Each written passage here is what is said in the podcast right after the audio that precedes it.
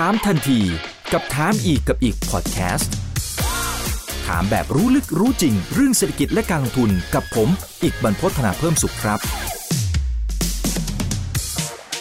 สวัสดีครับ สวัสดีทุกท่านนะครับ นี่คือถามทันทีโดยเพจถามอีกกับอีกกับผมอีกบรรพฒนาเพิ่มสุขนะครับ วันนี้เป็นโอกาสที่ดีอีกครั้งหนึ่งนะครับ ที่ได้รับเกียรติจากอาจารย์ทวีสุขธรรมศักดิ์นะครับ ที่อาจารย์ก็จะพาพวกเรานะครับไปดูโลกอนาคตกันนะครับ ในเดือนที่แล้วเนี่ยก็ได้รับเสียงตอบรับเป็นอย่างดีเลยทีเดียวนะครับแล้วก็สำหรับหัวข้อในวันนี้ก็คือ the great reset นะครับปฏิวัติระเบียบโลกใหม่ อันนี้ก็ถือว่าเป็นหัวข้อใหญ่เลยนะครับ คนไหนที่อยากจะแลกเปลี่ยนความคิดเห็นอะไรต่างๆนะครับ ก็สามารถพิมพ์เข้ามาได้ในทุกช่องทาง Facebook YouTube Twitter Clubhouse นะครับ ฝากกดไลค์กดแชร์ในทุกช่องทางด้วยนะครับ YouTube อย่าลืม Subscribe กดกระดิ่งด้วยนะครับ สวัสดีครับอาจารย์ดวิสุขครับผม สวัสดีครับ ครับขอบคุณมากสวัสดีครับ คุณอิกที่สวัสดีครับ ให้เกียรติกับทางรายการอีกครั้งหนึ่งนะครับ แล้วก็ครับจริงๆ ผมกะว่าจะเซอร์ไพรส์อาจารย์นะครับ พอดีเห็นอาจารย์ครับก็ออกหนังสือใหม่ด้วยนะนะครับ แล้วก็ครับพยายามที่จะไปดูนะครับ แล้วก็กะว่าจะเอามาแจกคุณผู้ชมนี่แหละ แต่ปรากฏว่านะโดนเซอร์ไพรส์กลับครับนะเซอร์ไพรส์กลับก็คือว่าขายดีเหลือเกินนะฮะแล้วมันขึ้นหน้าอย่างนี้เลยนะครับ out of stock นะครับคือขายดีมากนะฮะแล้วก็เขาบอกว่าให้ pre order again นะครับให้ให้สั่งไปอีกรอบหนึ่งนะครับ หมดเขตการจอง5มิถุนาแต่แต่เขาเขียนว่า out of stock นี้อย่างนี้ยังไงฮะอาจารย์คือ คือคือยังจริง ๆ ยังสั่งได้ใช่ไหมฮะก็เดี๋ยวต้องรอว่าทางทางช่องทางเนี่ยได้ยังไงบ้างนะครับ แต่ถ้าสั่งโดยตรงกับสำนักพิมพ์ก็ก็จะยังได้อยู่อะครับ เพราะว่ารู้สึกว่าก่อนวันที่ห้าเนี่ย ผมยังคงจะต้องไปเซ็นหนังสือให้อยู่อะครับ โอ้คครัรับบครับอันนี้พิมพ์รอบที่เท่าไหร่แล้วนะครับ เอ่อนี่ พิมพ์ครั้งที่สองไปอะครับ เพราะว่าพิมพ์ครั้งที่หนึ่งส่งส่งมารอบที่ผ่านมาเนี่ยก็ก็เพิ่งเพิ่งส่งออกไปครบหมดเมื่อเมื่อวานนี้เองนะครับคุณคุณดิโอ้โหครับนี่น่าจะเป็นหนึ่งในประวัติการณ์ได้เลยนะฮะ เพราะว่านี่ล็อตแรกที่จะส่งไปล็อตสองมาแล้วนะครับ เอออะนี่นี่ล็อคุตณแรกก็รอวรรณวัฒน์ะคบกันเกือบเดือนเลยอะครับ รอเกือบเดือนเลยนะครับ The Great Reset ปฏิวัติระเบียบโลกใหม่ นะครับจริงๆอาจารย์ก็มีเปรยๆอยู่เหมือนกันตั้งแต่ในรายการที่เรามีโอกาสได้พูดคุยกันด้วยนะครับตั้งแต่วันนั้นนะครับจนถึงวันนี้เนี่ยโอเคมันก็จะมีเรื่องของโควิด -19 เข้ามากระแทกด้วยนะครับมันมีอะไรครับที่เกิดขึ้นแล้วบ้าง จากที่อาจารย์ได้จริง ๆ พูดเรื่องนี้มาเรื่อยๆเนี่ยผมว่ามันน่าจะเป็นเกือบๆปีละแล้วก็มองคาดการณ์อนาคตได้ค่อนข้างจะแม่นยำเลยทีเดียวนะครับมันมีอะไรที่ที่มันเกิดแล้วมันสร้างอะไรกับเพื่อมอย่างมหาศาลเลยทีเดียวครับ ผมว่าตอนนี้เนี่ยเราเรามองว่าตัว The Great Reset เนี่ยเป็นการแพร่ระบาดของ pandemic รอบนี้นะครับ มันเหมือนกับเป็นตัวเร่งนะครับคุณอิกเพื่อจะให้ทุกอย่างเนี่ยมันสมบูรณ์แบบมากยิ่งขึ้นนะครับ อย่างของพวกอุตสาหกรรมใหม่ที่ที่อยู่บนแพลตฟอร์มเนี่ยนะครับ มันก็จะเริ่มเติมอีโค y ิสเต็มเนี่ยขึ้นมาทีละภาพทีละภาพ ยกตัวอย่างอย่างเช่น วันเนี้ยเรามีคนตกงานน้อย เพราะทันทีที่ตกงานเนี่ยไป สมัครเป็นเอ่อคาเอ่อที่เป็นพวกส่งนะครับ สินค้าให้กับไม่ว่าจะเป็นแบรนด์ของ Grab ไม่ว่าจะเป็นอะไรของแต่ละเจ้านะครับ ตรงนั้นเนี่ยมันทำให้คนเริ่มเนี่ยใช้ตัวระบบตรงนี้ได้มากขึ้นนะครับ แล้วก็มันจะเริ่มพัฒนาในภาพใหญ่ไปเรื่อยๆนะครับ จนในที่สุดเนี่ยมันก็จะเป็นภาพของการขนส่งระหว่างประเทศไปนะครับ ในอนาคตเนี่ยทันทีที่ของออกจากโรงงานเนี่ยนะครับเราก็จะสามารถ tracking ได้เลยว่ามัน ไปถึงตรงไหนแล้วนะครับ ถึงท่าเรือแล้วเราไปรับหรือยังนะครับ ของเป็นยังไงเรามาถึงพอจ่ายตังค์เสร็จนะครับ เราก็ไอ้เงินที่จ่ายเนี่ยจะทำให้มันมันหมุนไปนะครับ ในทุกๆเจ้าในอีโค y ิสเต็มของสินค้าที่จะมาถึงเราเนี่ยได้เร็วขึ้นนะครับนั้นตัวระบบดิจิ t a ลเคอเรนซีเนี่ยซึ่งปลายปีหน้าเนี่ยนะครับมันจะเริ่มออกมาใช้นะครับ เริ่มเริ่มเป็นชีวิตประจำวันของพวกเรามากยิ่งขึ้นเนี่ย เราก็จะรู้สึกว่า ความสะดวกสบายหรือความเคยชินในอุตสาหกรรมใหม่เนี่ย อันนี้อันนี้จะเป็นอย่างที่เราเราเห็นกันอย่างง่ายๆนะนาทีนี้เลยนะครับ แต่ว่ามันเป็นแค่พีชเล็กๆครับ ของคำว่าตัว Smart City อะครับคุณคุณอีกครับ อืมอืมครับผมนะฮะซึ่งอย่างอย่างอะจริง ๆ ผมว่ามันมีหลายประเด็นที่ซ้อนๆกันอยู่อย่างเช่นอะตัวสมมติตัวสกุลเงินดิจิตอลอะไรต่างอย่างตอนเนี้ยเราจะเห็นว่าในตลาดโลกเนี่ยก็จะมีบิ๊กเนมในระดับโลกที่เขา ป่วนนะผมไม่รู้ใช้คำนี้ได้หรือเปล่านะอาจารย์คือครับป่วนเดี๋ยวปั่นขึ้นเดี๋ยวทุบลงอะไรต่างๆนะฮะทีนี้ครับทีนี้ถ้าอย่างเป็นที่อาจารย์บอกเนี่ยนะฮะมันยังเกิดขึ้นได้อยู่หรือเปล่าจากการที่บิ๊กเนมเนี่ยเขาแบบโอ้โห แต่ละวันเนี่ยแทบจะไม่ซ้ำกันเลย ผมว่าหลายคนที่เป็นนักลงทุนปวดหัวมากเลยนะฮะ คงคงต้องแยกตลาดของคำว่า digital currency นะครับ กับคริปโตเคอร์เรนซีเนี่ยออกพอดีว่าเขาใส่คำว่า currency เข้าไปมันเลยทำให้ดูสับสนนะครับคุณอิกคำว่าตัวคริปโตเคอร์เรนซีเนี่ยมันจะเป็น decentralized แบบ pure ๆเลยนะครับ มันจะไม่จะไม่ใช่เป็นคำว่า centralized แต่ digital currency เนี่ยมันคือ centralized นะครับจากธนาคารกลางของแต่ละประเทศ แล้วก็เข้าไปสู่ตัวระบบธนาคารโลก ซึ่งตอนนี้ยังไม่มีใครเป็น regulator กลาง ซึ่งคาดว่าก็คงจะเป็น committee รวมกันนะครับ ระหว่าง IMF ระหว่าง World Bank แล้วก็ BIS เนี่ย Bank for International Settlement ของสวิสเนี่ยก็กำลังทำ explore เรื่องของกฎระเบียบตรงนี้อยู่ ดังนั้นทั้งสองอย่างเนี่ยมันแยกกันอย่างชัดเจนครับคุณอิก เพราะว่าถ้าเราลองนึกภาพนะว่า ถ้าวันนี้ค่าเงินของเราอะครับ วิ่งแบบคริปโตอย่างบิตคอยเนี่ยนะครับผู้ส่งออกผู้นำเข้านี่ผมคิดว่าคงเอาขาก่ายหน้าผากกันเอานะก็เอาของลูกของญาติมาช่วยกันจ่ายนะฮะมันมันคงไม่ได้ขนาดนั้นนะครับเพราะฉะนั้นคงต้องแยกของคำว่าตัวคริปโตเคอเรนซีกับ digital currency เนี่ยออกระหว่างว่า decentralized นะครับ กับตัวของcentralized แบบร้อยเปอร์เซ็นต์เลย แล้วก็ควบคุมแบบร้อยเปอร์เซ็นต์นะครับคุณอิก อืม ก็คืออย่างถ้าอย่างตอนนี้ก็คือพวก gold coin อะไรพวกนั้นเหรอฮะเอ่าใช่ครับ gold coin เนี่ยมันจะเป็นเหรียญที่ The Economist เขานิตยสาร Economist เขาออกมานะครับ แต่ว่าเขาก็ส่งสัญญาณตรงนี้มาเรื่อยๆแล้วนะครับ เพราะว่า The Economist เนี่ยเอ่อเป็นของ Rothschild family นะครับเขาจะเป็นเหมือนกับสัญลักษณ์นะครับ ถ้าถ้าคุณอีกอ่านหนังสือพิมพ์ของอังกฤษก็จะมี Financial Times นะฮะมี Economist เนี่ย ที่เขาจะจะเป็นเหมือนแบบภาพสัญญลักษณ์ ซึ่งมันเหมือนกับทราย ซึ่งเราจะต้องไปตีความนะฮะซึ่งก็จะตีความถูกบ้างผิดบ้าง ก็ต้องให้การเวลาเป็นที่เฉลยกันออกมานะครับ อย่างเช่น เขาเคยออกเลือกของฟีนิกคอยออกมานะฮะสักประมาณ หลายปีมาละนะครับ แล้วก็Phoenix coin เนี่ยก็จะเริ่มเหมือนกับปี 2018 ซึ่ง 2018 เนี่ยคริปโตเคอเรนซีก็เริ่มดังขึ้นมานะฮะคนก็เลยแบบเฮ้ยเข้าใจว่าคริปโตเนี่ยจะเข้ามาแทนหรือเปล่าอะไรอย่างเงี้ยนะครับ อันนี้ก็คือเป็นอีกเรื่องหนึ่ง แต่ว่าตลาดของเขา ecosystem เนี่ยมันก็จะเกิดการตั้งคำถามหลาย ๆ อย่างเยอะนะฮะอย่างคำว่า decentralized เนี่ยคือไม่มีใครเป็นตัวกลางเลย แล้วคำถามว่าแล้ว fraud ที่อยู่ข้างในเป็นยังไง นะครับ การโกงข้างในทำยังไง เงินนอกกฎหมายเป็นยังไงนะครับ อันนี้มันต้องมีอยู่ละ เพราะว่าก่อนหน้านี้ครับ ที่มันจะเข้ามาสู่ระบบดิจิตอลเนี่ยเราก็มีเงินดอลลาร์นะฮะทั้งที่อยู่ในระบบแล้วก็นอกระบบเนี่ยในโลกเนี่ยเยอะอยู่แล้วนะครับ เพราะฉะนั้นเพียงแต่ว่าพวกนี้มันก็มันก็มาสร้างระบบ ecosystem ใหม่ในการถ่ายโอนเงินเท่านั้นเองครับมีหลายท่านบอกว่าพอ เป็นระเบียบโลกใหม่เนี่ยมหาอำนาจแบบเดิมๆนะครับ ที่เราเคยมองกันก็ ถ้าถ้าจะให้ขยายความก็น่าจะหมายถึงพวกอเมริกา ยุโรปนะฮะหรือแม้กระทั่งจีนที่กำลังจะขึ้นมาเนี่ย อะไรที่กำลังจะเปลี่ยนแปลงไปบ้างครับ มันมีมุมไหนที่จะเปลี่ยนครับ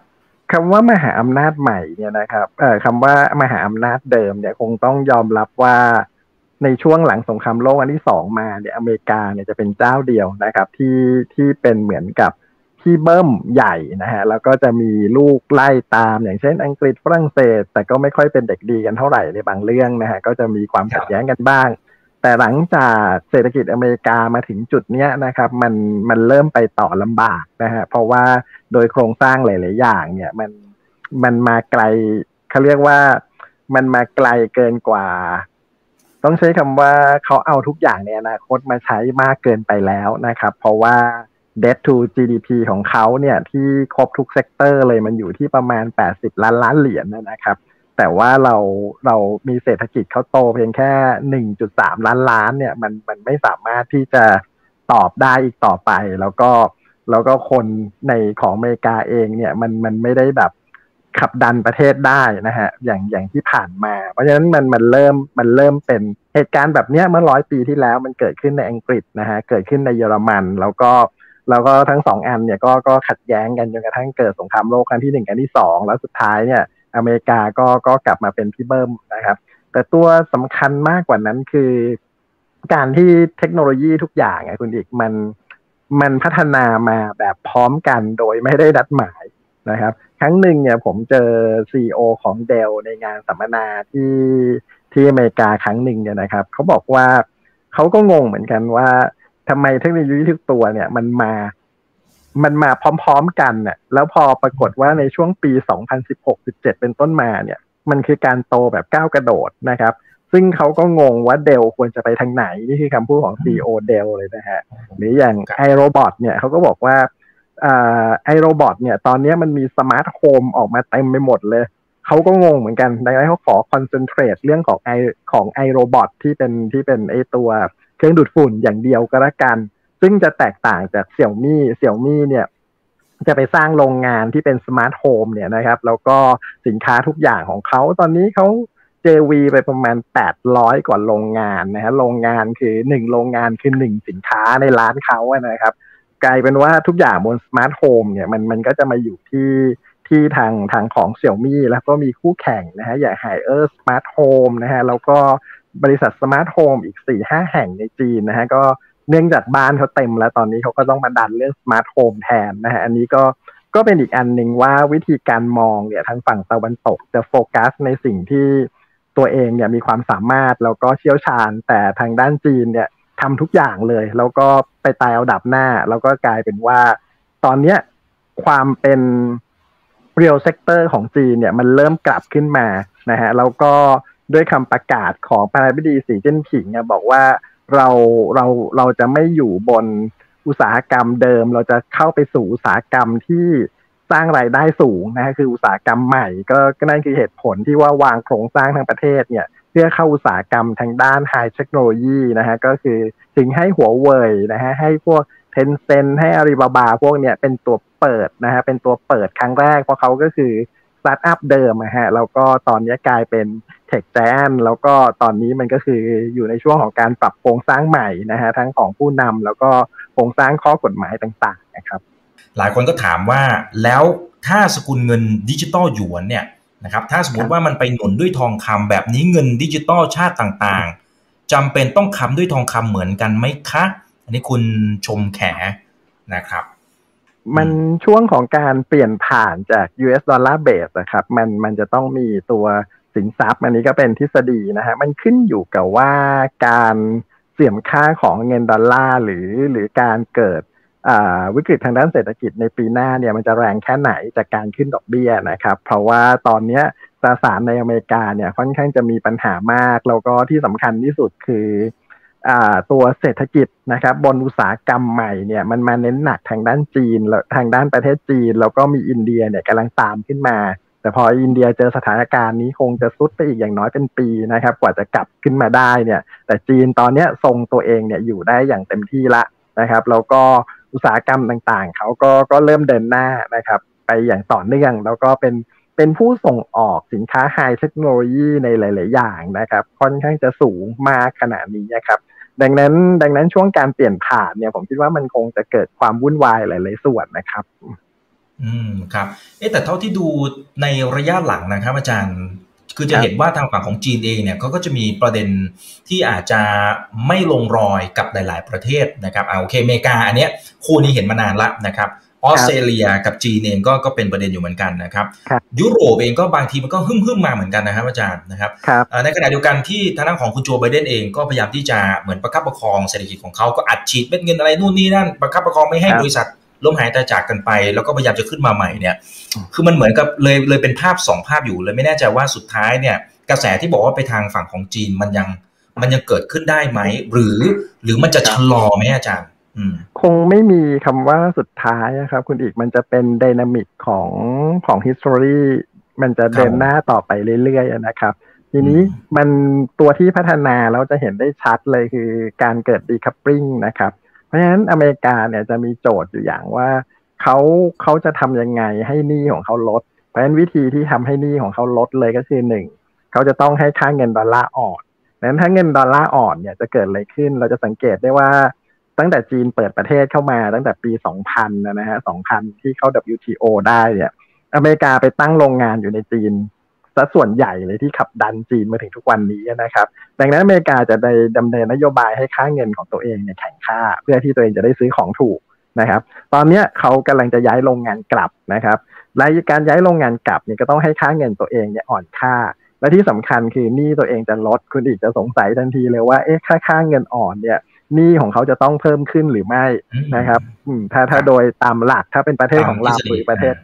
ทั่ว ๆ ไปจะเป็นแต่อเมริกาเนี่ยคือประเทศที่พิมพ์เงินดอลลาร์และที่สำคัญคือดอลลาร์มันคือทุนสำรองของทุกประเทศในโลกนะครับ ดังนั้นเนี่ยเขาจะใช้เงินตรงนี้แหละเข้าไปวางในธนาคารกลางทั่วโลก คนที่รับความเสี่ยงของค่าเงินอ่อนของอเมริกาเนี่ยคือธนาคารกลางทั่วโลกเพ ราะเขาเนี่ยไปแปลงเงินดอลลาร์เนี่ยไปเป็น local currency ต่างๆ แล้วที่ against ดอลลาร์นะครับ ดังนั้นเมื่ออ่อนเนี่ยยังยกตัวอย่างง่าย ๆ ว่าเข้ามาในประเทศไทยเนี่ย33บาทนะครับ ปรากฏว่าพอลงไป29บาทเนี่ยเขาได้เปรียบเลยเนี่ยอันนี้เนี่ยคือคือสิ่งหนึ่งเลยนะฮะที่ว่า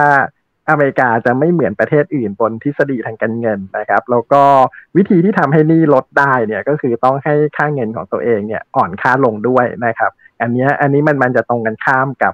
กับภาพรวมอื่นๆนะครับ แล้วก็ที่สำคัญที่สุดก็คือตอนนี้คุณโจไบเดนกำลังสร้างนิคมอุตสาหกรรมทางด้าน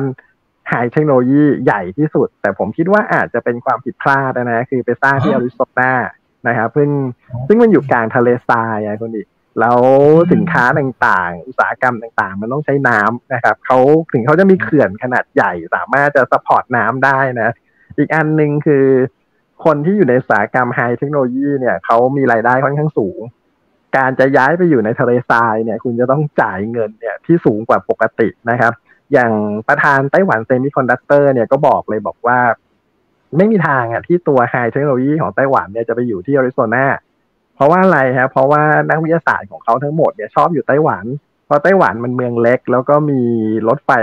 เชื่อมทั้งประเทศเลย เขาอยากจะไปไหนก็ได้ภายในครึ่งชั่วโมงในชั่วโมงหนึ่งนะฮะเขาบ้านเขาอยู่ที่ไหนก็ได้ในไต้หวัน เพราะว่า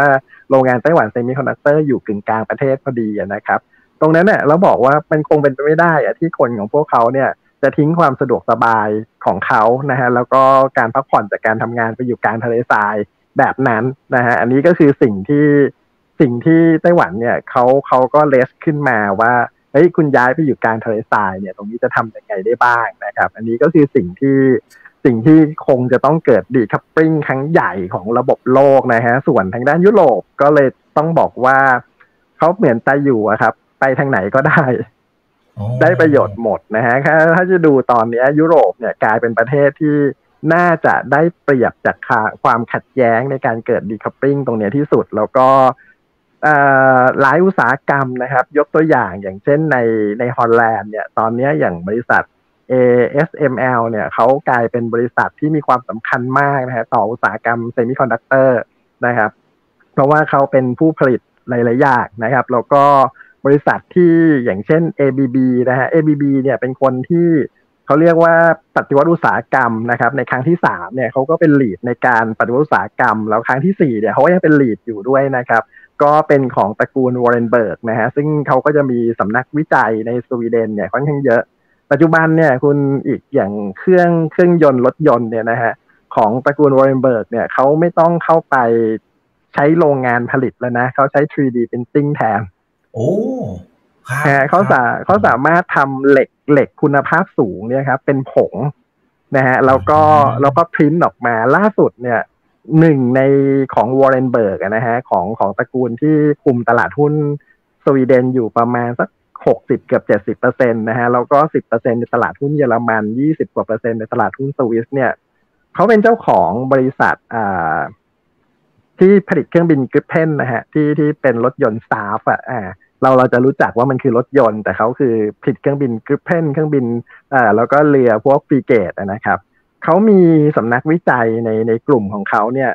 สามารถที่จะพิมพ์นะครับอุปกรณ์ของเครื่องบิน Gripen เนี่ยดังนั้นเขาสามารถที่จะไปสร้างเครื่องบิน Gripen เนี่ยที่ไหนก็ได้ในโลก โดยการส่งไอ้ตัวผงเหล็กอันนี้ไป แล้วก็ไปปริ้นแล้วก็สร้างที่นั่นเลยครับ โอ้โห นี่มันไฮเทคมาก ๆ นะครับนะแล้วก็จะเปลี่ยนโลกแล้วก็ไป disrupt อีกหลากหลายอุตสาหกรรมกันด้วยนะครับ ตอนนี้เนี่ย กำลังเจอกับปัญหาขาดแคลนชิปเซมิคอนดักเตอร์นะครับมันก็ลามไปหลากหลายอุตสาหกรรมละ ตรงนี้เนี่ยมันมันเกี่ยวข้องกับ Great Reset อะไรอย่างไรนะครับแล้วก็อีกท่านหนึ่งก็บอกว่า แล้วอย่างนี้มันจะเป็นต้นตอของวิกฤตรอบใหม่เลยไหมฮะไอปัญหาชิปเซมิคอนดักเตอร์จิ๋วๆเนี่ยนะฮะอันนี้เป็นเป็นแค่จุดจุดหนึ่งนะครับว่า อเมริกาจะต้องสกัดอันที่หนึ่งนะฮะว่าไม่ให้จีนเนี่ย pass ไปได้ เพราะว่าสิ่งเดียวที่จีนไม่มีขณะนี้เลยก็คือตัวอุตสาหกรรมเทคโนโลยี chipset ชั้นสูงนะฮะซึ่งซึ่งบริษัทของของจีนที่ผลิตได้ขณะนี้ก็คือของ SMIC นะครับ แล้วก็ SMIC เนี่ยเป็นการร่วมร่วมทุนกันนะครับ ระหว่างระหว่างรัฐบาลจีนนะครับ แล้วก็นักลงทุนชาวจีน แล้วก็อีกกลุ่มหนึ่งก็คือกลุ่ม City of London นะฮะก็เข้าไปถือ บนสเมกแล้วก็เราจะเห็นได้เลยว่าตอนนี้เขาผลิตในระดับ 7 นาโนได้นะฮะ แล้วก็ในอนาคตเนี่ยบริษัทเนี้ยก็ก็จะเป็นหัวใจของการเกิดดีคัพปริงรอบนี้ครับคุณอีกแล้วก็ความต้องการชิปเซตเนี่ยมันไม่ได้แค่รถยนต์นะฮะ มันเรื่องของในช่วงที่จะโตมากกว่ารถยนต์ขนาดนี้คือเขาเรียกว่าตัวกลุ่มของ IIoT ครับคุณอีก IIoT ก็คือ Industrial Internet of Things นะครับเขาจะวางวาง period ไว้ในช่วงนี้ก็คือ IIoT หลังจากนี้ไปอีก 10 ปีข้างหน้าเนี่ย ซึ่งเข้าสู่ยุค 6G ในปี 2027 เนี่ยนะครับ มันจะเป็นเขาเรียกว่า I IOE ก็คือ Industrial Internet of Everything นะครับ ก็คือโนดทุกอย่างเนี่ย มันจะสามารถมีตัวสมองกลที่จะคุยกันเองได้ในการสั่งงานนะครับ ดังนั้นตัวตัวการออกแบบโรงงานทั้งหมดเนี่ยอย่างหลาย ๆ โรงงานที่จะมาเปิดที่ EEC เนี่ยมันไม่จำเป็นต้องใช้คนละนะครับ แล้วแขนกลอย่างเช่นที่ ABB ผลิตออกมาได้นะขนาดนี้นะครับ มันเป็นเขาเรียกว่าเป็นระบบ motion น่ะคือแขนของมนุษย์เนี่ยไปได้ยังไงเนี่ยมันไปได้ขนาดนั้นเลยนะฮะอันที่หนึ่งอันที่สองคือตัวเซนเซอร์นะครับเซนเซอร์สามารถที่จะวัดได้ระดับแบบ สามนาโนเนี่ยเป็นเป็นเรื่องปกติละนะฮะอันนี้ผมผมก็เห็นที่ที่โรงงานที่หัวเว่ยในการที่มือมนุษย์ใช้เครื่องคีบเนี่ยไม่ไม่มีทางได้แล้วมันต้องต้องใช้อุปกรณ์เนี่ยแล้วมันเพื่อเป็นระบบ motion ด้วย แล้วทั้งหมดเนี่ยมันจะเก็บข้อมูลไว้บนคลาวเบื้องหลังคลาวเนี่ยมันจะใช้ artificial intelligence เนี่ยในการประมวลผล ดังนั้นตัว cloud artificial intelligence เนี่ยเขาจะวางไว้ที่สำนักงานใหญ่ ส่วน factoring เนี่ยจะไปเปิดที่ไหนก็ได้ แค่ย้ายแขนกลไป แล้วก็ตัว material ไปนะฮะ แล้วก็ตัว 3D printing 4D printing เนี่ยนะครับกำลังจะเป็นตัว disrupt โครงสร้างของอุตสาหกรรมเลยนะครับ ของโลกเนี่ยอีกอีกอีกไม่ต่ำกว่า 50 ชนิดนะครับอืมครับครับ อาจารย์พอจะยกตัวอย่างสักเล็กน้อยให้เห็นภาพได้ไหมครับ หลายคนคุณแม็กบอกว่า โอ้โห มันล้ำมาก มันไปไกลขนาดนั้นเลยเหรอนะครับ ครับ อย่างอย่างบริษัท ร้อยกว่าปีนะฮะ ที่เป็นของคุณโทมัสเอดิสันและตระกูลเจพีมอร์แกนเนี่ยไปไปแฮฟเข้ามานะครับ ก็คือบริษัท General Electric เนี่ย ตอนแรกเกือบจะไปไม่รอดแล้วฮะ แต่เขากำลังกลับตัวได้ของอุตสาหกรรม 3D Printing เนี่ยนะครับไอ้ตัวหนึ่งที่เขามีชื่อเสียงมากเลยคือไอ้ตัว wind turbine ครับคุณอิกไอ้ wind turbine ตัวนี้เนี่ยมันใช้ตัว 3D printing เนี่ยในการปิ้นเขาเรียกว่าตัว ตัวตัวอะไรนะ ตัวคอยของมันนะฮะที่ที่ที่มันจะทดรอบในการหมุนของใบพัดเนี่ยนะครับเอ่อเขาสามารถทำได้ละเอียดมาก มันจะทำให้การหมุนรอบหนึ่งของใบพัดใหญ่เนี่ยมันถูกทดแบบ multiply ที่ค่อนข้างสูง ดังนั้นไอ้ไอ้ตัววินเทอร์บายของเขาเนี่ยมันกำลังจะเข้ามานะครับแล้วก็ในอุตสาหกรรมที่เป็นพลังงานทดแทน แล้วก็เป็น Green Energy ด้วยนะฮะอันนี้อันหนึ่งแล้วก็ เรื่องของการสร้างรถยนต์เนี่ยซึ่งปัจจุบันเนี้ยเขาสามารถใช้ระบบ 3D Printing เนี่ยแทนที่เครื่องของรถยนต์เนี่ยจะใช้อุปกรณ์ในการผลิตชิ้นส่วนเพื่อมาประกอบเป็นเครื่องยนต์เนี่ยนะฮะประมาณร้อยถึงสองร้อยชนิด แล้วแต่ยี่ห้อแล้วแต่รุ่นเนี่ยนะฮะมันสามารถหล่อขึ้นมาทั้งหมดได้เลยนะฮะขนาดเนี้ยนะครับมันสามารถใช้เครื่องพิมพ์เนี่ยพิมพ์ออกมาได้หมดเลย แล้วก็ ในอนาคตเนี่ยมันจะเป็นอันใกล้เนี่ย มันจะเข้ามาตลาด niche market มากขึ้นเรื่อยๆนะฮะเพราะฉะนั้นเราสามารถที่จะดีไซน์ตรงนี้ขึ้นมาได้เลยนะครับ อันนี้ก็คือก็คือ lead นำในช่วง 10 ปีจากเนี้ย เพราะฉะนั้นไอ้ตัวพวกเนี้ยมันยังต้องการ chipset อีกเยอะมาก คือรถยนต์เนี่ยมันมันถือว่าเล็กๆ แล้วมันจะเป็น chipset ที่ที่ที่ยังเป็นพวกชิ้นใหญ่ ๆ อยู่แต่ชิ้นที่เป็น high technology เนี่ย มันยังมีอย่างพวก data center นะฮะที่กำลังจะขยายเนี่ยอันนี้ก็ยังเป็นหัวใจสำคัญนะฮะแล้วก็อุปกรณ์การประมวลผลอีกหลาย ๆ อย่างนะครับ อันนี้นะครับ โดยเฉพาะ smart city ครับคุณอิกมันจะเป็นตัวขับดันใหญ่เลย อืมครับจะทำให้เกิดการเปลี่ยนแปลงทั้งชีวิตประจำวันของเราการทำธุรกิจอะไรก็จะไม่เหมือนเดิมด้วยนะครับ คุณ Excel บอกว่าเขาอยากจะทราบเรื่องของตัว Index ตัวไหนนะครับ ที่เราควรจะต้องมอนิเตอร์เป็นพิเศษครับอาจารย์เพื่อระวังฟองสบู่บอลส์ มันจะมีโอกาสแตกด้วยไหมครับ มันจะมีสัญญาณอะไรที่ที่เราสามารถดูได้ด้วยตัวของเราเอง ถ้าถ้าดูตรงนี้เนี่ยมันคงจะต้องใช้ตัวบอลยูของพันธบัตร 10 ปีอเมริกานะฮะแล้วก็เป็นลิงก์พวก corporate bond แล้วก็พวก high yield bond นะครับว่าว่ามันกลับแค่ไหน เพราะว่าตรงนี้มันเข้าสู่การ burn cash on process อยู่นะครับ เพราะว่าเงินของคนในโลกส่วนใหญ่เนี่ยไปเก็บกับ พันธบัตรรัฐบาลโดยเฉพาะพันธบัตรรัฐบาลอเมริกานะครับเพราะเขาพิมพ์ตราสารหนี้ออกมาเยอะที่สุดในโลกเนี่ยพออัตราดอกเบี้ยมันขึ้นใช่ไหมฮะราคาพันธบัตรมันก็ลง เพราะฉะนั้นสมมุติเรามีเงินอยู่สิบล้าน ไปเก็บไว้ลงมาสิบเปอร์เซ็นเงินเราก็หายไปล้านหนึ่งละ อันนี้ก็คือ cash เราถูก burn ไปจากการ mark to market นะครับ อันนี้การการที่ขึ้นดอกเบี้ยเนี่ย คนทั่วโลกเนี่ยจะเจ็บปวดมากที่สุดนะฮะเราก็อุตสาหกรรมเพราะฉะนั้นทุกคนถึงกลัวการขึ้นดอกเบี้ยครั้งนี้เป็นอย่างยิ่งนะครับ เพราะว่าดอกเบี้ยที่ผ่านมาเนี่ยมันเป็นเรื่องของเรื่องของอการสร้างดอกเบี้ยต่ำนะฮะแล้วก็มีการก่อหนี้เนี่ยในปริมาณที่สูง ดังนั้นเนี่ยคือเหตุผลที่ว่าโลกเลยต้องเริ่มสร้างระบบสำรอง แล้วก็ระบบสำรองของโลกในเรื่องของระบบเศรษฐกิจใหม่ มันก็เสร็จพอดีในช่วงเวลานี้นะครับก็คือตัว digital currency นั่นแหละ ดังนั้นเวลาที่มันจะพาร์ไปสู่การเข้าสู่ ระเบียบโลกใหม่เนี่ย มันก็คงจะต้องมีเหตุการณ์ ความรุนแรงทางด้านเศรษฐกิจอะไรเกิดขึ้น ซึ่งผมคิดว่าวันนี้คงคงคงมองได้ชัดแล้วแหละว่ามันคงจะเกิดพายุใหญ่นะฮะตั้งแต่ปลายปีนี้ไปจนถึงตลอดปีหน้านะฮะเรื่องของเศรษฐกิจ เพราะว่า เพราะว่าตัวของโควิด เนี่ย มันมาทำให้โชคดีนะฮะว่า ว่าว่าการเกิดวิกฤตเศรษฐกิจเนี่ยมันยืดเยื้อออกมาสองปี แต่คำว่าโชคดีเนี่ยมันมีโชคร้ายคือ แทนที่มันจะลงหนักนะฮะมันมันมันจะไปลงหนักกว่าในปีหน้านะครับ ในครับครับโอ้นี่แต่ตอนนี้เราก็เริ่มมีเช่น วัคซงวัคซีนอะไรในต่างประเทศก็ฉีดกันครอบคลุมอะไรไปมากพอสมควรแล้วนะครับ หรือแม้กระทั่งในเรื่องของการอัดฉีดเรื่องต่าง ๆ ก็พยายามที่ประคับประคองนะทางด้านของบรรดาผู้ประกอบการโอเคได้บ้างไม่ได้บ้าง แต่อย่างน้อยเราเริ่มเริ่มการที่จะอัดฉีดเข้าไปเนี่ยนะครับ ช่วยไม่ได้เลยเหรอคะอาจารย์เออมันต้องเร็วกว่านี้ครับ คุณอีกตอนนี้เนี่ยมันร้าวลึกไปหมดแล้วนะรอบเนี่ยรอบรอบที่ผ่านมาเนี่ย ทั่วโลกเลยของปีนี้เราทุกคนไม่คิดว่ามันจะยาวขนาดนี้นะครับ มันมันร้าวลึกไปถึง เขาเรียกว่าทุกจุดเลยนะครับ ไม่ว่าจะรายเล็กรายใหญ่ขนาดนี้เพราะว่าแคชมันไม่โฟเนี่ยพอเงินมันไม่หมุนเนี่ยทุกคนก็ต้องวิ่งไปหาหนี้ก่อนหนี้ซึ่งเราจะเห็นได้เลยว่าแม้กระทั่งอเมริกาขนาดนี้ที่เขาต้องแจกเงินเนี่ยเพราะว่าประชากรเป็นหนี้เพิ่มไม่ไหวแล้วนะฮะมันติดซิลลิงหมดละนั่นคือเหตุผลว่า ทำไมเจเน็ตเยเลนเขาถึงต้องไปเพิ่มค่าแรงขั้นต่ำขึ้น เพราะการเพิ่มค่าแรงขั้นต่ำเนี่ยคือไปขยับซิลลิงของการเป็นหนี้ของคนขึ้นนะครับนั้นนั่นคือการแจก แล้วตอนนี้เราจะเห็นได้เลยว่าอเมริกาเข้าไป terminate ไอ้ตัวอัตราดอกเบี้ย repo อยู่นะฮะแล้วก็ไอ้เงินที่เข้าไปเนี่ยไปกองอยู่ในธนาคาร เพราะอะไรครับ เพราะว่าธนาคารก็ไปปล่อยกู้ให้รายเล็กรายย่อยเนี่ยเขาก็ไม่ไว้ใจที่จะปล่อยนะครับ อันที่หนึ่งอันที่สองคือรายใหญ่ที่มีเครดิตเนี่ยมันมัน take over กันจนแบบไม่เหลือให้ take แล้วอะตอนนี้บริษัทหลาย ๆ บริษัทถ้าใครแกะ empire ของบริษัทออกนะคุณอิกมันจะเป็นลักษณะที่ว่าเอ่อ DE ratio เนี่ยมันอยู่ในระดับ infinity อะไอ้ไอ้ที่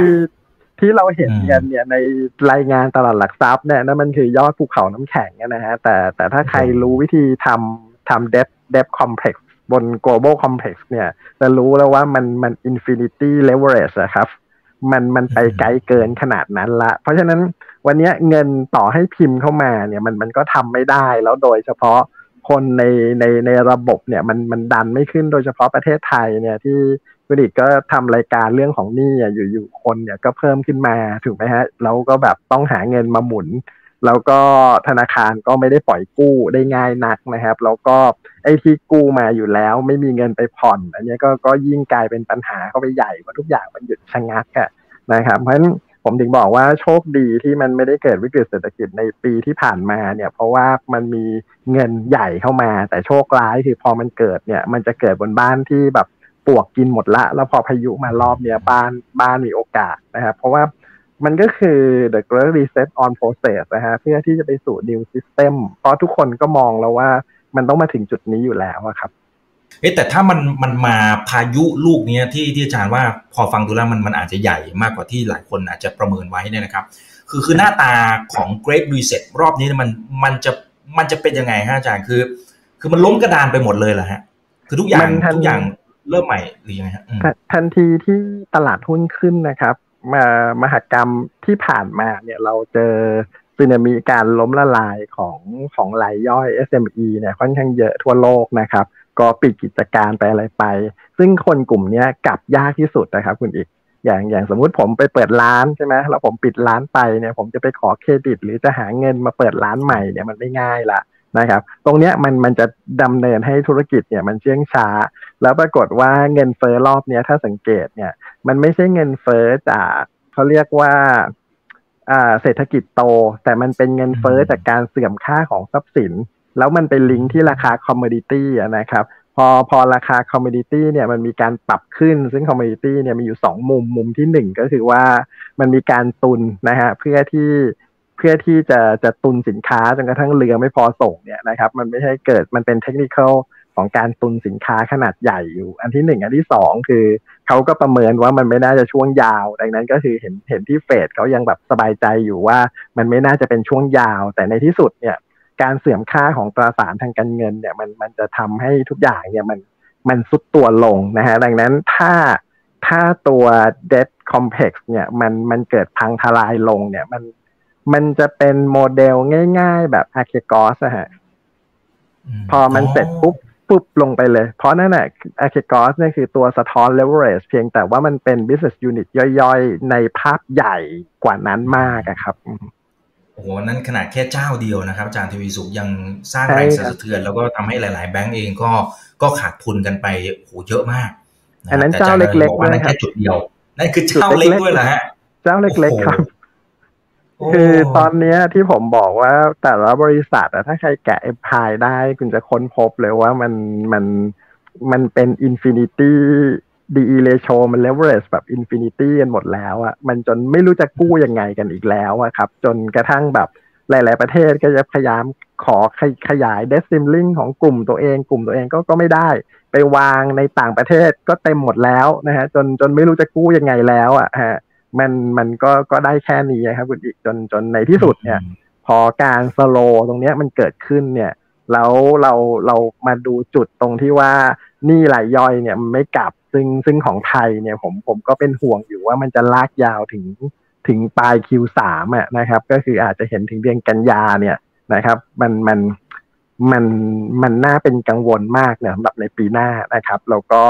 แล้วก็ในประเทศในยุโรปเองก็ตามถึงแม้จะเปิดมาแล้ว แต่มันก็ยังไม่ได้นักท่องเที่ยวจีนนะฮะมันมันมันขึ้นแต่ตลาดหุ้นเนี่ยเพราะว่าเพราะว่าบริษัทที่มันทันฟอร์มได้เนี่ยมัน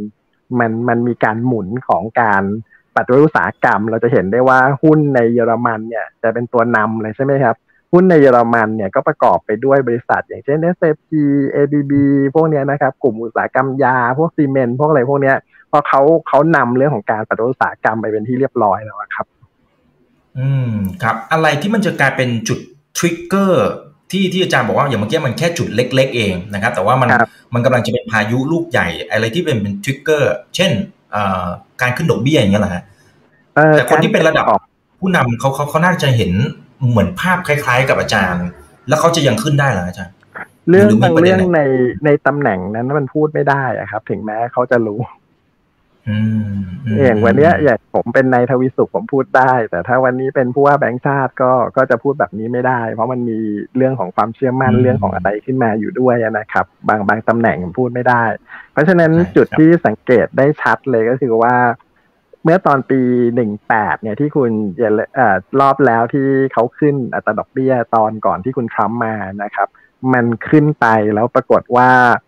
อัตราดอกเบี้ยเนี่ยทั้งอ้างอิง แล้วก็ทั้งดอกเบี้ยตลาดมันขึ้นไปทางเดียวกัน แต่รอบนี้เห็นได้ชัดเลยว่าดอกเบี้ยจริงเนี่ยมันขึ้นไปละนะครับ แต่ดอกเบี้ยอ้างอิงยังกดไว้ อันนี้แสดงว่ามันเกินการควบคุมของเฟดไปแล้วนะครับ แล้วก็ไอเขากำลังใจดีสู้เสือกับราคา commodity ซึ่งแพงนะฮะทั้งซึ่งถ้าใครไปดู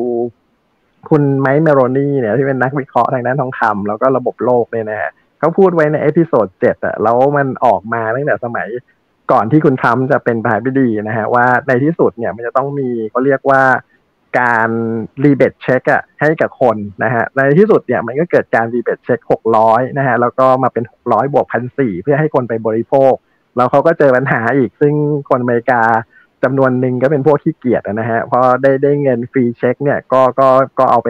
เล่นอ่าเขาเรียกอะไรนะไปเล่นการพนันเอาไปไม่ทำงานแล้วก็ไปเล่นเก็งกำไรกันนะครับ มันเลยทำให้เศรษฐกิจที่ใส่เงินเข้าไปเนี่ยไม่หมุน แต่ตรงนี้มันเป็นเงินที่ค่อนข้างน้อยนะครับ ซึ่งซึ่งการไม่หมุนของระบบวงรอบที่สามเนี่ยมันคือสิ่งที่อันตรายที่สุดนะครับ ก่อนหน้านั้นเนี่ยมันยังขยับได้ เพราะว่า เพราะว่าอะไรนะ มันมันยังขยับตัว เดซซิลลิงเนี่ยของการปล่อยกู้เนี่ยไปได้เรื่อยๆอยู่แต่ขนาดเนี้ยมันมันแน่นมากทั้งโลกแล้วครับ อืมอืมครับครับ แต่ถ้าสมมติว่าเกิดภาพนั้นขึ้นมาจริง ๆ เนี่ย อย่างนี้แปลว่าคนที่อยู่รอดทั้งในมุมของอ่าบริษัท หรือว่าในมุมของคนทั่วไปอะไรต่างๆ ถ้ายังอยู่รอดอยู่นะครับ ด้วยการปรับตัวอะไรก็ตาม ก็ก็น่าจะเป็นฟ้าใหม่ที่ที่สดใส อันนี้ไม่แน่ใจว่ามันจะเป็นภาพอย่างนั้นไหมครับอาจารย์ช็อตต่อไปก็คือว่า เขาทำอุตสาหกรรมอะไรเพราะถ้าอุตสาหกรรมไม่ได้อยู่บนระบบอะครับเขาเขาจะจะมันจะหายไปทันทีเลยมันจะไม่กลับมาเลย ทีนี้มันจะหายบนบนบนบนกองหนี้หรือเปล่า ถ้าหายบนกองหนี้อันนี้จะยากยิ่งกว่า เพราะรอบเนี้ยมันซ้อนเรื่องของ disruption มาด้วยนะครับ แล้วแล้วปีหน้าเนี่ยทำไมถึงผมถึงกังวลในปีหน้ามากเพราะปีหน้าเนี่ยมันจะลอนเรื่องของดิจิ t a ลเคอเรนซีนะครับ ก็ก็ต้องขอแยกนะว่า digital currency ไม่ไม่ใช่คริปโตเคอเรนซีนะฮะซึ่งซึ่งมันต่างกันตรงนี้เนี่ยเพราะฉะนั้นพอถ้าเขา launch ตรงนี้ออกมาเนี่ยระบบการเงินของโลกเนี่ยมันมันมันจะเป็นตัวเร่งนะฮะในพวกอุตสาหกรรมใหม่ ๆ ที่ที่มันเข้ามาเนี่ยเร็วมากขึ้น แล้วตอนนี้อย่างอย่างตลาดทุนนะคุณอีกขณะนี้เองเนี่ยในในประเทศสิงคโปร์เขาเปิดตลาด digital asset เป็นที่เรียบร้อยแล้วนะการระดมทุนบนตลาดหุ้น นะครับผ่านระบบ tokenize นะครับในอีกหน่อยหุ้นหนึ่งหุ้นมันจะเปลี่ยนเป็น tokenize เนี่ยการระดมทุนผ่านตลาดบอลนะฮะการระดมทุนผ่านการซื้อ asset ต่างๆ ซึ่งบ้านเราทำแต่ว่ายังไม่ได้สมบูรณ์มากนะก็คือ property นะฮะโทเค็นต่างๆ เนี่ยมันก็จะเริ่มแล้วที่สำคัญที่สุดก็คือว่าพวกเนี้ยมันสามารถเปิดบัญชีโดยตรงกับตลาด Exchange ได้เลยนะฮะแล้วก็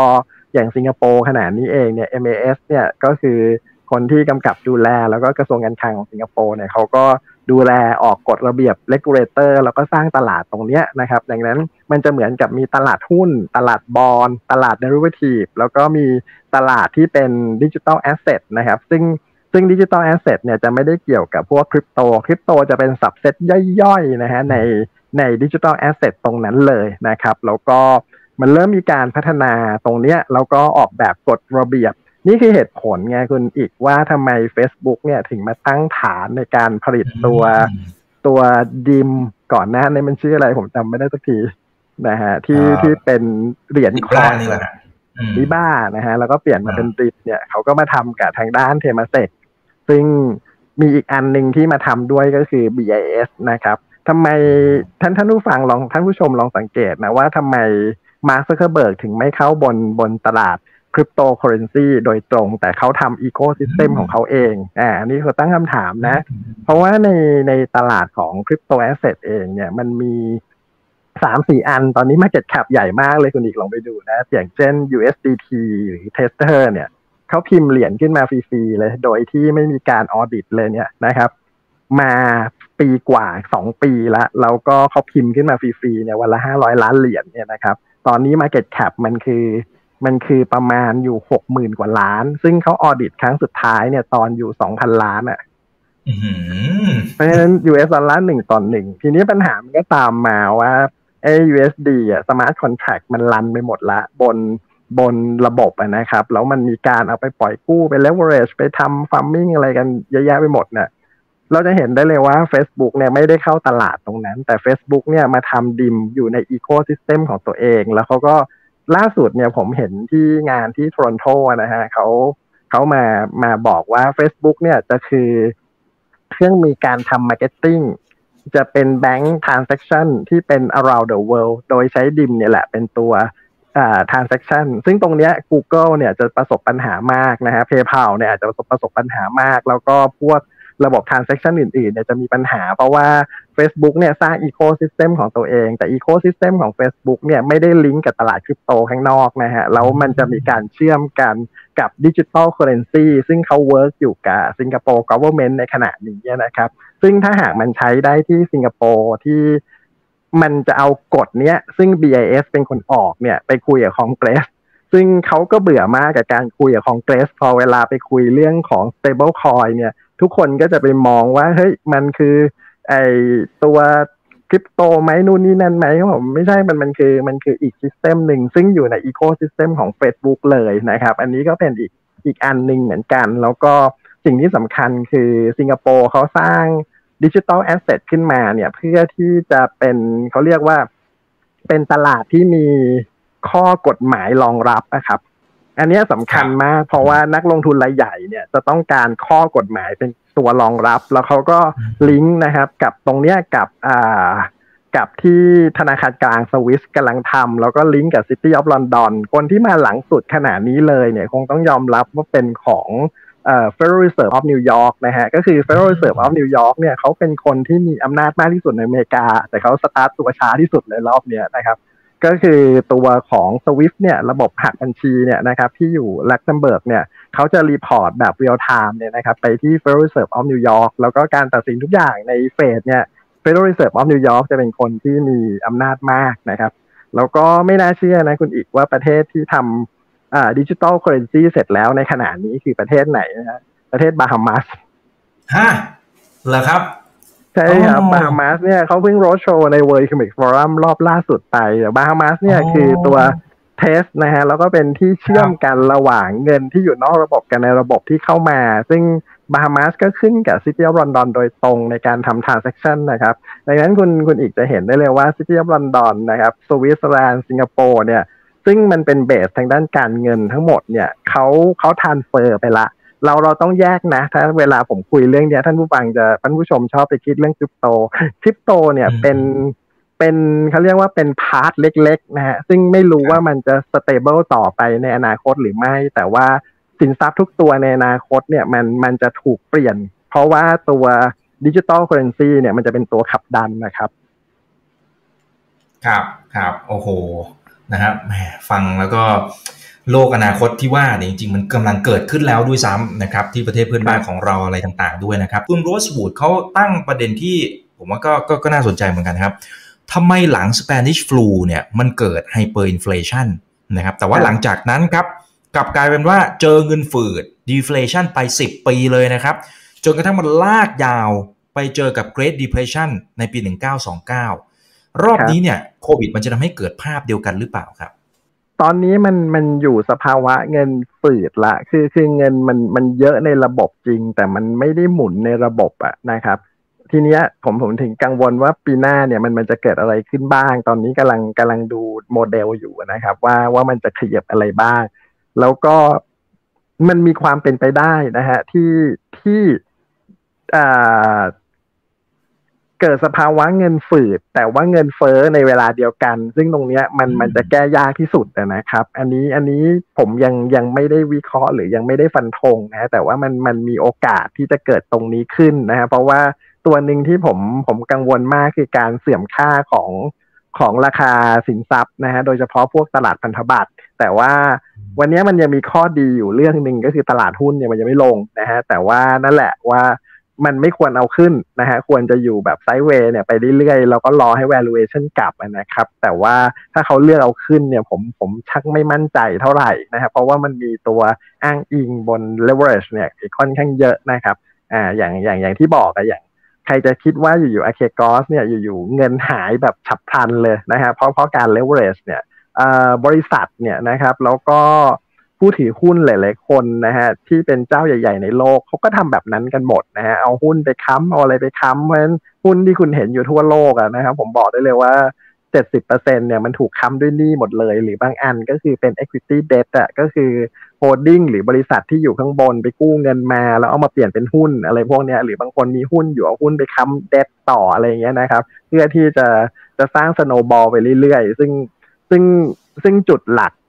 ตายของการ debt complex เนี่ยมีอยู่สองเรื่องก็คือถ้า revenue ไม่โตนะฮะแล้วก็เกิด financial cost ตีกลับ ซึ่งนั่นก็คือ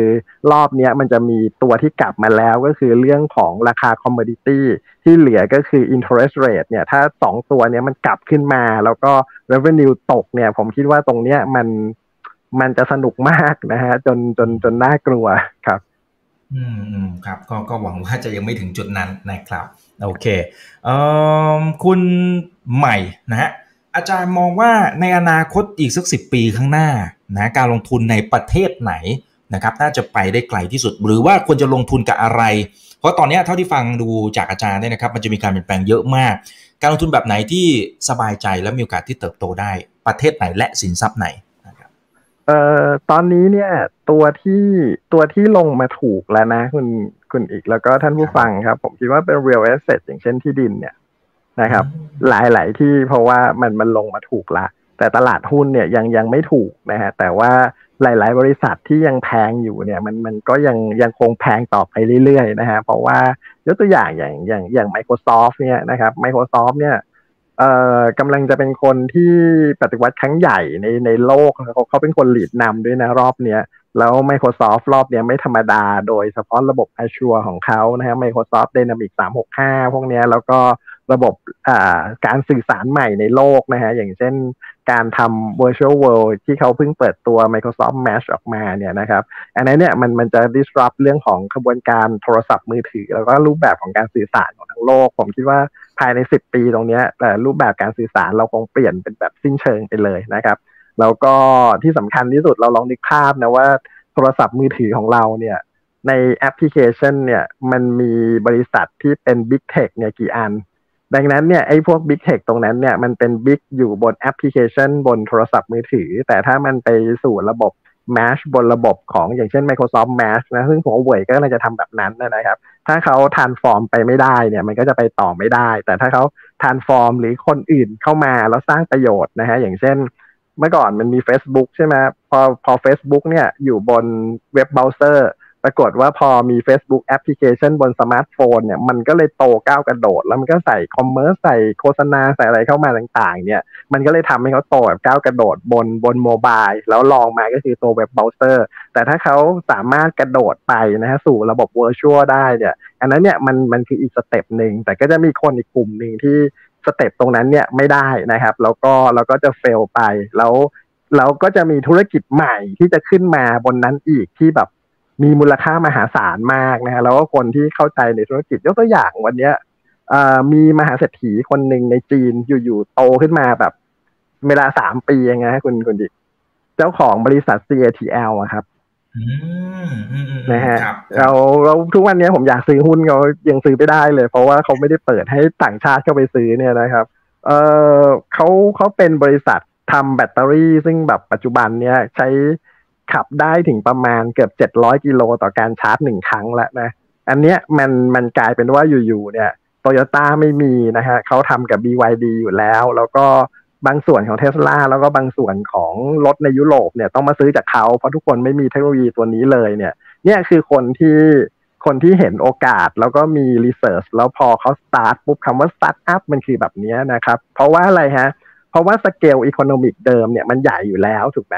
แล้วปรากฏว่าเขาสามารถ transfer อีตัวเอตัว economic เดิมเนี่ย มาไว้ที่เขาเลยนะฮะมาไว้ที่เขาเลยเนี่ย อยู่ๆเนี่ยมันสเกลเนี่ยมันใหญ่แบบทันทีทันใดขึ้นมาเลยนะฮะอันนี้คือความหมายของเขาว่าทำไมต้องสตาร์ทอัพด้วยท่านท่านผู้ฟังถ้าตีตีโจทย์ตรงนี้ออกนะ เราสามารถที่จะโยกสเกลอันหนึ่ง ยกตัวอย่างอย่างเช่นโตโยต้ามีสเกลรถยนต์อยู่ แล้วก็ทำอุตสาหกรรมน้ำมันในรถยนต์ ปรากฏว่าอยู่ๆวันหนึ่งไม่ได้ใช้ โตโยต้าไม่ได้มีเทคโนโลยีทางด้านแบตเตอรี่ แต่เขาไปทำเรื่องไฮบริดปรากฏว่าไฮบริดมันไม่น่าจะไปได้ เลยต้องมาออเดอร์ตรงนี้นะครับพอออเดอร์ตรงนี้ปุ๊บสเกลมัน up ขึ้นมาทันทีเลย Mercedes-Benz ก็มามามาออเดอร์จากตรงนี้ BYD นะครับ แล้วก็ NIO กำลังทำของตัวเองขึ้นมาอย่างเงี้ยอันนี้เนี่ยมันมันคือกลายเป็นว่าอุตสาหกรรมรถยนต์ทั้งหมดเนี่ยมันถูก transfer มา แล้วคุณก็ได้สเกลตรงนี้ไปเลยอะ ถ้าถ้าทุกท่านเห็นภาพตรงนี้จะเข้าใจว่าโอกาสของของธุรกิจเนี่ยมันจะเป็นแบบนี้แล้วบริษัทเนี่ยมันจะโตแล้วโตแบบขึ้นแบบพันล้านเนี่ยกระโดดไปแสนล้านเนี่ยแป๊บเดียวมากเลยนะครับ อย่างอย่างวันนี้เราเราเราเป็นนักลงทุนเราเราจะหาบริษัทที่มันสเกลเล็ก ๆ เนี่ยแล้วมันจะโตก้าวกระโดดไปจากหลักพันล้านต้นๆไปเป็นแสนล้านเนี่ย ผมคิดว่าเยอะมากในโลกขณะนี้นะครับ หลายพันบริษัทเลยครับครับ เป็นหลายพันบริษัทเดี๋ยวต้องให้อาจารย์ชี้เป้านะฮะจะได้เข้าจะได้เข้าไปลงทุนก่อนนะครับ คุณสิทธิพัฒน์นะครับ บอกว่าเอ๊ะแล้วมีบริษัทไหนในบ้านเรานะครับ ที่เขามีแผนในการปรับตัวกับเทคโนโลยีใหม่ๆนะคือตอนนี้จะเห็นข่าวแค่เข้าไปลงทุนในบิตคอยนะครับแต่ว่าก็ไม่ได้เห็นใครว่าออกตัวไปลงทุนในพวกอินฟราสตรักเจอร์อะไรต่างๆ คือเท่าที่เห็นเนี่ยนะมีหรือเปล่านะครับ แล้วอย่างที่สองคือ คือถ้าสมมติไม่มีเนี่ย ประเทศไทยจะอยู่ตรงไหนของอนาคตฮะ อันนี้เป็นเป็นเรื่องยากเลยนะฮะ เราเราคงไม่อยากเห็นบริษัทที่เติบโตใน EEC แล้วต้องไปซื้อไปซื้อหุ้นบริษัทเขาในต่างประเทศนะครับคุณนี่ครับคือวันนี้ผมไปเซิร์ชหาโอมีเบสในเมืองไทยเต็มไปหมดเลยนะครับ แล้วก็ยอดมาจากเมืองไทยทั้งนั้นก็ก็เศร้าเหมือนกัน แล้วก็ เอ่อในเมืองไทยตอนนี้กลุ่มที่ที่ผมคิดว่าเริ่มเริ่มทานฟอร์มไปได้แล้วนะฮะแล้วก็ใช้ตัวระบบเข้ามาก็จะมีกลุ่มของ CP นะครับ เราจะเห็นได้ว่าอย่างเช่นกระบวนการผลิตอาหารเนี่ยนะครับที่เข้าไปอยู่ในเชลเนี่ยเขาใช้หุ่นยนต์ร้อยเปอร์เซ็นเลยนะครับ แล้วก็กระบวนการเลี้ยงดูพวกเนื้อสัตว์อะไรต่างๆเนี่ยนะครับ พวกระบบไข่ไก่อะไรเงี้ยเขาใช้ตัวของของหุ่นยนต์นะครับ ในการบริหารจัดการมามาพักใหญ่แล้ว แล้วก็เรื่องของเกษตร farming นะฮะที่ที่เขาใช้ตัวของระบบ artificial intelligence ที่เข้ามาบริหารจัดการ ไม่ว่าจะเป็นเรื่องของการคำนวณการให้ปุ๋ยให้น้ำนะครับ การดูแลทางด้านแมลงนู่นนี่นั่น แล้วก็ survey ต่างๆเลยพวกนี้ซึ่ง detail เนี่ยมันจะมีเข้ามาเยอะ อันนี้มันมันคืออาชีพเกษตรเดิม แต่เขาเขาทานฟอร์มไปโดยใช้ Data Analytics ซึ่ง ในประเทศจีนเนี่ยเขาก็ทำตรงนี้เหมือนกัน อย่างเช่นที่ผมเคยเล่าเรื่องของการแข่งสตรอเบอรี่นะครับ ปรากฏว่า Return on Investment เนี่ยมันมันขึ้นมาเกือบประมาณเกือบเกือบเจ็ดสิบห้าเปอร์เซ็นต์นะฮะมันมันมันมันได้กลับมา แล้วก็ผลผลิตเนี่ยเพิ่มขึ้นประมาณ 200 กว่าเท่านะครับ จนกระทั่งเกษตรกรเขาต้องเป็นที่ฮือฮาว่าเฮ้ยเขาต้องเรียนเรื่อง artificial intelligence ละ คือคือเราไปสร้าง artificial intelligence เนี่ยมันมันคงไม่รู้นะฮะก็คือพวกปัญญาประดิษฐ์เนี่ยแต่เราไปเข้าเวิร์กช็อปกับเขาแล้วดูว่ามันทำอะไร แล้วพอมันแปลงค่าพวกนั้นออกมา เรามารู้ว่าค่าตรงนี้ทำอะไรทำอะไรเอาตรงนี้มาใช้นะครับ ถ้าท่านฟังนึกนึกภาพง่าย ๆ ก็คือว่าเอ่อท่านอะใช้ ใช้ไอ้ตัวแอปกระเป๋าตังค์ไม่เป็น แต่พอโหลดปุ๊บรู้ว่าต้องใช้ยังไงในวันรุ่งขึ้นเนี่ย artificial intelligence เนี่ยมันก็จะง่ายแบบนั้น ถ้าถ้าคุณเข้าไปในถูกจุดนะฮะแล้วรู้ว่าในแต่ละฟังก์ชันมันเนี่ยทำอะไรทำอะไรได้บ้างนะครับ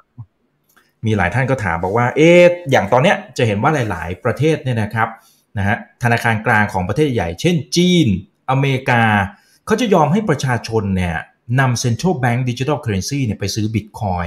นะครับหรือหรืออีกคำถามหนึ่งที่อาจจะคล้ายๆกันคือกอล์ฟคอยมันมีโอกาสที่จะไป disrupt นะครับไอ้พวกสกุลเงินดิจิตอลอื่น ๆ ที่มันโผล่ขึ้นมาตอนนี้หรือเปล่านี่คำถามจากคุณโอมนะครับครับมันมันแยกกันนะครับคุณคุณอิกก็ถ้าสมมติมันเป็นแล้วเนี่ยมันก็ transfer ไปซื้อแต่คุณก็ต้อง report อย่างล่าสุดใช่ไหมที่ที่ใน IRS ของอเมริกาออกมาว่าถ้าคุณไปลงทุนใน virtual asset ต่างๆ คุณก็ต้องมา report ว่าที่เกินหนึ่งหมื่นนะฮะมันก็ออกมาในรูปแบบนั้นมากกว่า ส่วนเรื่องของขบวนการ fraud อย่างเช่นการโอนเงินที่ผิดกฎหมายอะไรนั้นก็ไปตรวจสอบกันได้นะครับพอพอข้างในมันก็มันก็สามารถตรวจสอบใน smart contract ได้ เพราะในอนาคตเองเนี่ยไอตัวที่เป็นหัวใจสำคัญเลยนะครับ ก็คือเรื่องของ biometric อ่า biometric passport นะครับ ไม่ว่าจะเป็นหน้าของเรา ไม่ว่าจะเป็นเสียง ไม่ว่าจะเป็น DNA ของเราอะนะครับ แล้วก็อาจจะต้องเพิ่มเรื่องเรื่องของ vaccine passport เข้าไปเนี่ย ดังนั้นตัวตนของเราเนี่ยมันจะเปลี่ยนไม่ได้ละนะครับ เพราะว่าทันทีที่ตัวระบบทุกท่านสมัครไอ้อะไรนะแอปกระเป๋าตังค์หรืออะไรของโครงการรัฐบาลท่านก็เห็นใช่ไหมว่าจะต้องมาซูมเอาหน้าของตัวเองเข้าไปนะนั่นนั่นคือเรื่องของ biometric นะฮะเรื่องของ face recognition ในการตัดสินนะ่ะสุดท้ายเนี่ยพอพอมัน declare ตัวตน คือคือช่วงเปลี่ยนผ่านเราต้องยอมรับก่อนว่ามันยังไม่ครบถ้วน แต่พอวันหนึ่งที่ระบบมัน full scale แล้วเนี่ยยกตัวอย่างในจีนเนี่ยวันเนี้ย เอ่อเรื่องไม่มีใครทำผิดกฎหมายจราจรได้เลย เพราะกล้องเนี่ยเขาจับแล้วใครทำผิดปุ๊บเนี่ย มันสามารถที่จะ alert ไปทันทีเลยว่ารถยนต์คันนี้ทำผิดนะฮะแล้วก็ใครเป็นเจ้าของรถยนต์ก็จะโดนปรับทันทีโดนหักเอ่อ social credit scoring ทันทีแบบ real time เลยอย่างเงี้ยนะครับ คนก็เลยไม่กล้าทำผิดอีก เพราะฉะนั้นในช่วงของ lag time ของเทคโนโลยีเนี่ยเขาก็จะเห็นช่องโหว่ไปเรื่อย แล้ว regulator พอมันมีช่องโหว่มีปัญหาเขาก็ออกกฎหมายออกกฎหมายออกกฎหมายแก้มาเรื่อยๆนะครับ เราเราก็จะเห็นละว่าว่าว่าหลาย ๆ อย่าง ไม่ว่าจะเป็นบ้านเรา ไม่ว่าจะเป็นอเมริกา ไม่ว่าจะเป็นยุโรปในจีนเขาก็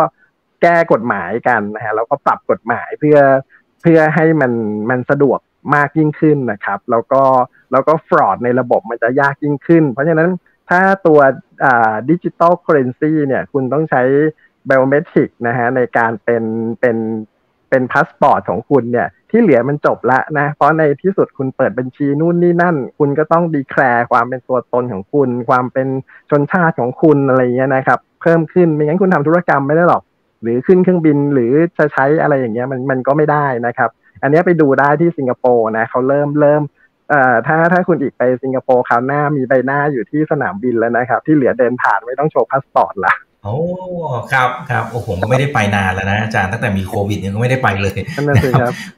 อย่างผมไปเซี่ยงไฮ้ก่อนเกิดโควิด เนี่ย พอพอผมยื่นพาสปอร์ตเข้าไปในเครื่องเช็คอินนะครับ ทุกอย่างที่เหลือเนี่ยเป็นภาษาไทยหมดเลยคุณอิกโอ้โอ้โห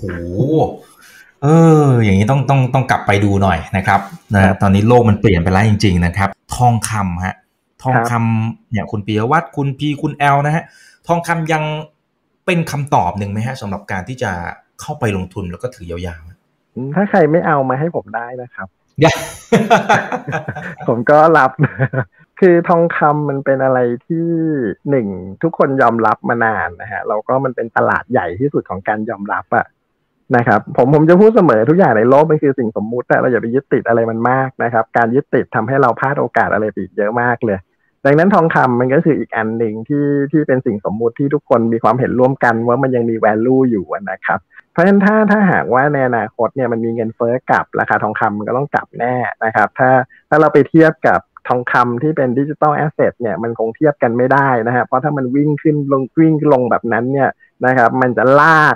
มันจะลากที่มันอ้างอิงกันอีกหลาย ๆ ตัวเนี่ยไปกันหมดเลยนะฮะดังนั้น